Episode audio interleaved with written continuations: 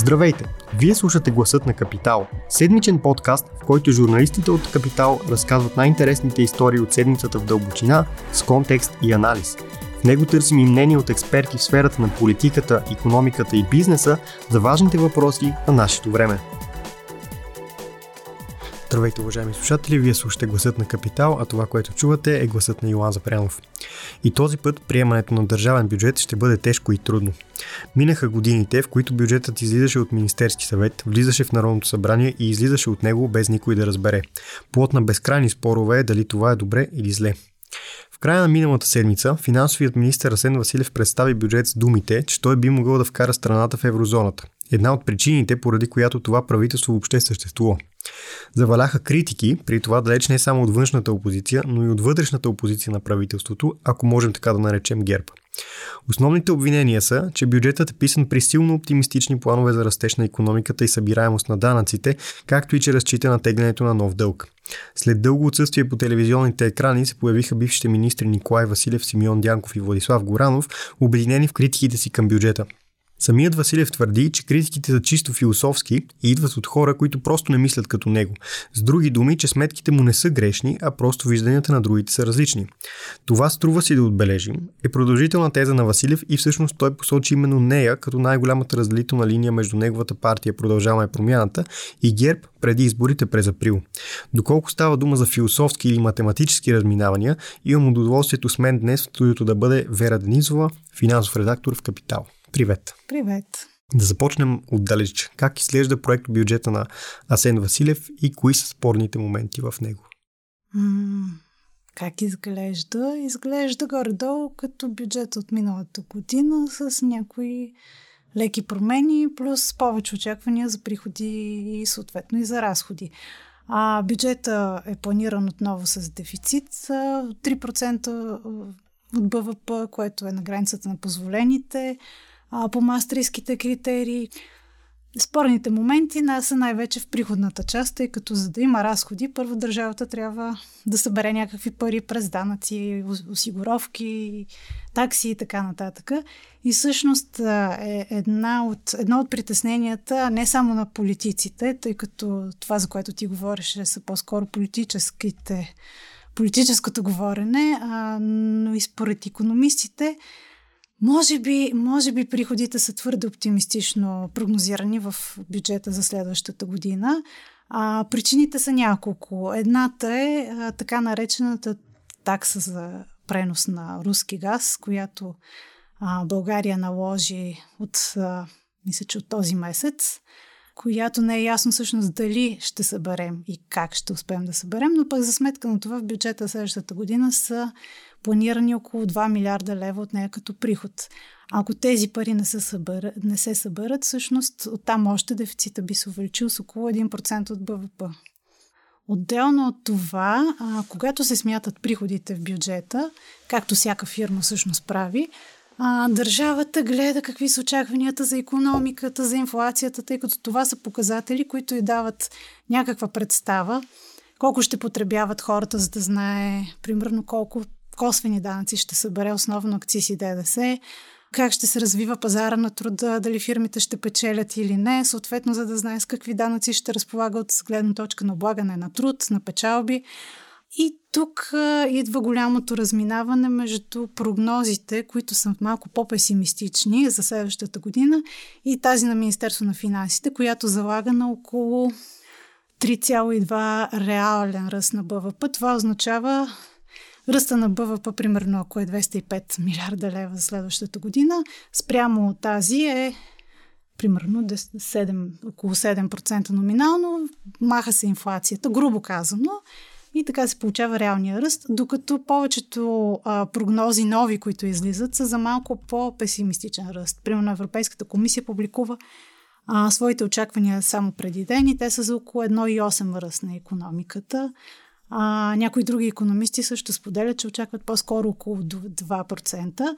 Та, от тук нататък вече и сметките за приходите започват да изглеждат малко по-оптимистични, отколкото може би трябва да са. Има и друго притеснение, че тази година всъщност държавата казва, че ще събере с около милиард по-малко ДДС, отколкото си е заложила сама. като сметка. И а, въпросът е, ако тази година не можем да съберем приходите от ЕДС, които са основно от внос, тъй като паднаха цените на много от суровините, които внасяме, дали това ще се случи следващата, когато се очакват, мисля, че с около 2,5 милиарда. Мисля, че повече се очаква да се съберат.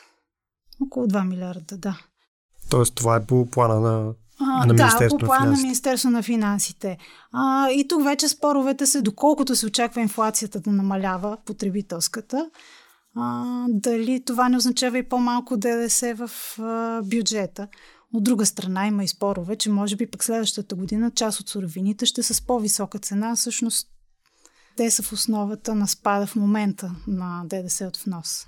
А има ли го философски въпрос, mm-hmm. за който Асен Василев говори, защото, например, Бойко Борисов каза, че даже въобще не иска дефицит, иска на нула, ако не е излишък. Да, то е и философски, и економически въпрос, до толкова доколкото. А, по принцип, от изказванията на Асен Василев оставям с впечатление, че а, неговата теория е, че държавата може да се управлява по малко по, хайде да го наречем така, лаишки ляв начин. А, може да има дългосрочно дефицит, който да е, разбира се, на позволената граница от 3%, а може да, да си позволи да раздава повече за пенсии, повече за социални плащания, да се стреми да вдига заплатите в обществения сектор, както и минималната работна заплата, което пък да доведе до ръст на заплатите в частния сектор и всъщност така да станем богати. Но а, проблемът е, че не е ясно доколко този модел е приложим за България и дали би работил. И това са всъщност притесненията, защото пък другата теория, малко по-дясната е, че доколкото все пак ние сме и във валутен борт, финансовата дисциплина на страната трябва да е малко по-голяма, отколкото на големите економики, като примерно Штатите или Германия или пък а, Италия, които са с економика, които традиционно бюджетите им са на, на по-големи дефицити. Не съм сигурна за Германия, но за другите две със сигурност.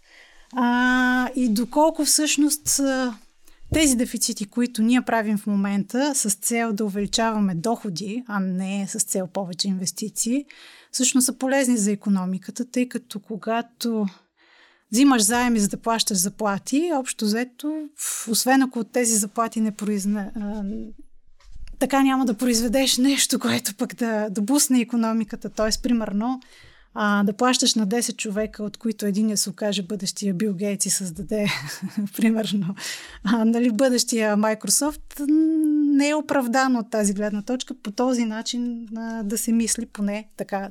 Такива са преобладаващите мнения. И може би оттам вече и економически, и философски се, получават тези разминавания. Добре, но не са ли всичко това неща, които предварително знаехме за Асен Василев и които той никога не е крил, в крайна сметка. Споменах в началото, нали, че той сложи такава дебела линия между продължаване промяната и ГЕРБ преди uh-huh. изборите. Той тогава каза, че за него политиката на ГЕРБ в това отношение е Латинска Америка, той не иска да е Латинска Америка. Едно нещо, нали, знаем, че по време на избори, как беше на война, се върши да, много. Да. А ГЕРБ също са популистска партия. Те не искат да са лошите и да са тези, които примерно налагат рестрикции, режат разходи, вдигат данъци. А, и това го видяхме много добре при спора за дали да се премахне преференциалната ставка от 9% ДДС за ресторантьорския бранш или не. В крайна сметка ГЕРБ си извоюваха тази преференция да продължи. Но според мен проблема тук е, че първо ГЕРБ и ДПС, които са партньора в Сянка, бяха леко изненадани от а, този бюджет, тъй като той не им беше, той, те не са знали какво ще предложи Министерство на финансите. И Б, може би се почувстваха изиграни от тази гледна точка, че за първи път ГЕРБ имат финансов министр, който нали, имат. Той не е техен, но все пак са в едно управление, който всъщност не е лошия. Той казва, пари има за всичко, не се притеснявайте. Ние така сме сметнали нещата, че всъщност ето ще имаме и повече инвестиции до година, те са рекордни, ще имаме и увеличение ново на, на пенсии, ще имаме ръст на някои заплати, на някои социални разходи. А, няма, няма проблем, държавата върви добре. Но ако сметките за, за тези разходи са направени твърде оптимистично, всъщност парламента може да влезе в ситуация, в която трябва да каже, ама дайте малко да оправим нещата така, че да стане по-реалистични, за да не объркаме съвсем финансите на държавата. А пък, както знаем, парламент не обича да Обичайно е парламента лоша. иска. Точно така. Министерството казва не. Точно така, да. Добре, а точно в този ред на мисли не се ли случва обичайно така, че поне последните две години, mm-hmm. че се предлага един бюджет, казва се, не, тук сега няма да влезем в еврозоната, това е много голям дефицит, така след което в парламента всъщност се надписват един куп Точно разходи така, да. и приходи. Точно така, да. Включително при приемането на бюджета за тази година, лятото, всъщност една част от допълнителните, е, допълнително заложения ДДС, който сега не се изпълнява, беше написан в парламента, беше дописан като допълнителен приход, който очевидно не се сбъдва, но за който Министерството на финансите тогава в лицето на Асен Василев не протестираше. Mm. Тоест беше убеден, че ще може да се събере допълнително ДДС. Добре, а от гледна точка конкретно на данъци, това не е ли един а, бюджет провокация, в смисъл, че Асен Василев казва, ето това е план, а, мой, много любим мой термин, план сметката. Mm-hmm. И вие кажете какво може да стане и с какви данъци може да се случи към парламента. Ами, всъщност, от към данъци, основни данъчни ставки не се пипат, като с някои изключения. Данъчните промени, които той предлага, са общо взето ако говорим за увеличение на данъци, то въжи само за мултинационалните корпорации с много висок оборот, които може би ще плащат 15% от следващата година ефективен корпоративен данък. Хората се изплашиха покрай а, идеята за увеличение на данъчните оценки, което означава и по-висок а, данък сгради, но това е данък, който влиза в общинските бюджети, но самите, но самото Сдружение на общините излезе и каза, спокойно това не, няма да се случи следващата, от последващата година, пък и формулата е така написана, че ние може да лавираме и това не винаги означава ръст на данъка и на, на данъчната оценка. Има тук-там някои данъчни увеличения, но като цяло по-скоро данъчните промени са странни, част от тях са доста популистки. И ако идеята е парламента да реши, винаги имаме проблем, защото той винаги е доста популистски настроен. Макар че, макар че понякога, понякога се чува и някои експертни мнения. А, тъ, в случая с данъчните закони, след няколко часа след като си говорим с теб, ще предстои първо четне в бюджетна комисия и всъщност ще разберем дали изобщо ще минат или не. Защото се чува, че може би а, според това дали Асен Василев е склонен да си преправи бюджета или не, данъчните закони могат да бъдат прияти, може би и не за следващата година. А предвид, че парламент има крайната дума, бюджетът е закон, а, защо той трябва да си го преправя? Не могат ли просто да го преправят в парламента? Бюджет е малко по-особен закон. И когато Министерство на финансите внесе един бюджет с дадена рам, с една рамка, парламентът няма право да я променя. Може да пипа вътре в числата, но числото за дефицит, а, примерно, няма как парламента да го, да го промени. А, и второ, опита до сега показва, че когато парламента почне да преправя нещо, обикновено го разваля, никога не го правя. Много често, тъй като а, закона за бюджет и данъчните закони са доста, доста специализирани и всъщност като почнат да се пренаписват, да се пипат числа, да се пренаписват текстове, много пъти депутатите дори не разбират какво правят, за съжаление. А, и, и това е нещо като неписано правило. Общо взето бюджета влиза в а, зала, правят се малки промени, но, но не се пипа философията на, а, за числата, защото в един момент почва да без експертите от Министерство на финансите, които да им кажат това е правилно, това е не, за тая промяна стоят или колко си милиона, примерно.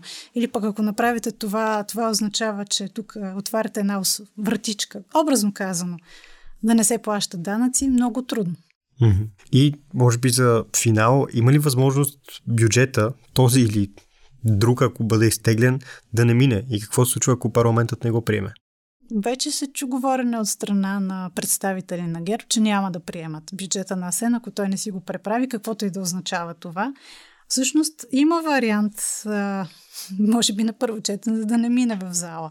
Ако не мине в зала, обаче, по принцип, по правилата на парламента, ако един, ако един закон не е бил прият на първо четене, е бил отхвърлен, след това не може да бъде внесен същия проекто закон, мисля, че 3 или 6 месеца след това, което означава държавата да няма бюджет следващите отново поне половин година.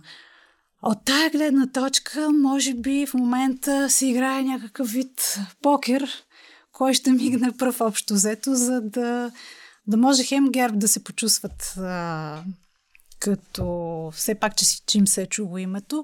От друга страна, може би, ако се стигна до там бюджета да не се приеме на първо чета на Министерство на финансите трябва да внесе нов, може би ще намерят начин тия три месеца да се преодолеят, но така или иначе все още има време, но дори да не се приеме до края на годината, няма да е фатално. Примерно тази година бюджета беше прият в средата на годината, но ще е неприятно със сигурност. Не би ли било неприятно на първо време за общините, които току-що са избрани? Mm-hmm. Те просто ще работят с старите бюджети, докато не бъде прият нови. Тъй като така или иначе общинските бюджети се приемат в февруари, март. Mm-hmm. Те не се приемат. Започват да се готвят веднага след държавния, тъй като а, няма как да се изготвят бюджети, ако не знае държавата всъщност какво планира и каква част от парите на държавата се пренасочват към общините по делегирани дейности, капиталови разходи и така нататък. А има ли някакви конкретни идеи, а, кои разходи могат да бъдат срязани? Да кажем, че приходната част се ревизира, ми, Политическите партии казват ли или економистите на първо казват? време економистите казват, че тези капиталови разходи, които са почти двойно по-големи в сравнение с миналата година, в размер на 12 милиарда лева, най-вероятно там има отново някакви резерви, т.е. може би те няма да се изпълнят, така че на първо време там има някакъв резерв. Оттам нататък вече Сигурно има тук там някой скрит. И тук отново да попитам, понеже не знам защо между другото съм толкова запознат с бюджета на Сен Василев, по принцип това, както знаеш, не ми е работа. А Сен Василев не прави ли много често точно това? Той залага едни много големи разходи, които той винаги прави ревизия, т.е. в средата на следващата година прави актуализация ами, на бюджета. Не, не е само практика на Сен Василев, всъщност последните поне 10 години, в които съм гледала бюджети. Това е по принцип практика на финансовия министр да поскрие някои резерви, но това му е и работата в крайна сметка, mm. защото ако нещо се обърка, пак от него ще търсят пари. Така че а, традиционно капиталовите разходи не се изпълняват. Традиционно. Последните сигурно 10 години. Традиционно тук, там, примерно, парите, които са за съфинансиране към еврофондове, някъде, може би, им надписани малко разходи за лихви. Тук, там има по няко, някой милион или пък по 10, 20, 30 милиона, които финансовия министр знае, че може би няма да се отпуснат. Въпросът е вече останалото въпрос на политически преговори и сметки.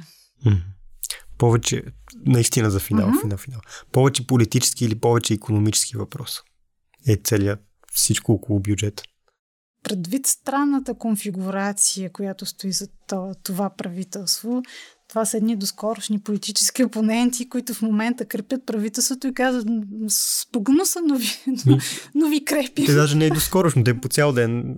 Много да, не са се променили нещата в това отношение. Предполагам, че една голяма част от, всъщност не предполагам, а съм убеден, че една голяма част от това, което виждаме като дебата е всъщност въпрос на политика. Добре, много благодаря. Ако този епизод ви е харесал и искате да слушате новите епизоди веднага, щом излязат, абонирайте се за гласа на Капитал в Apple Podcast, Google Podcast или Spotify. Обратна връзка може да ни изпращате на podcasts.capital.bg или в познатите ви профили на Капитал във Facebook и Twitter. Музиката, която чувате в този подкаст е написана от композитора Петър Дундаков специално за Капитал, а епизодът монтира Тихомир Колев.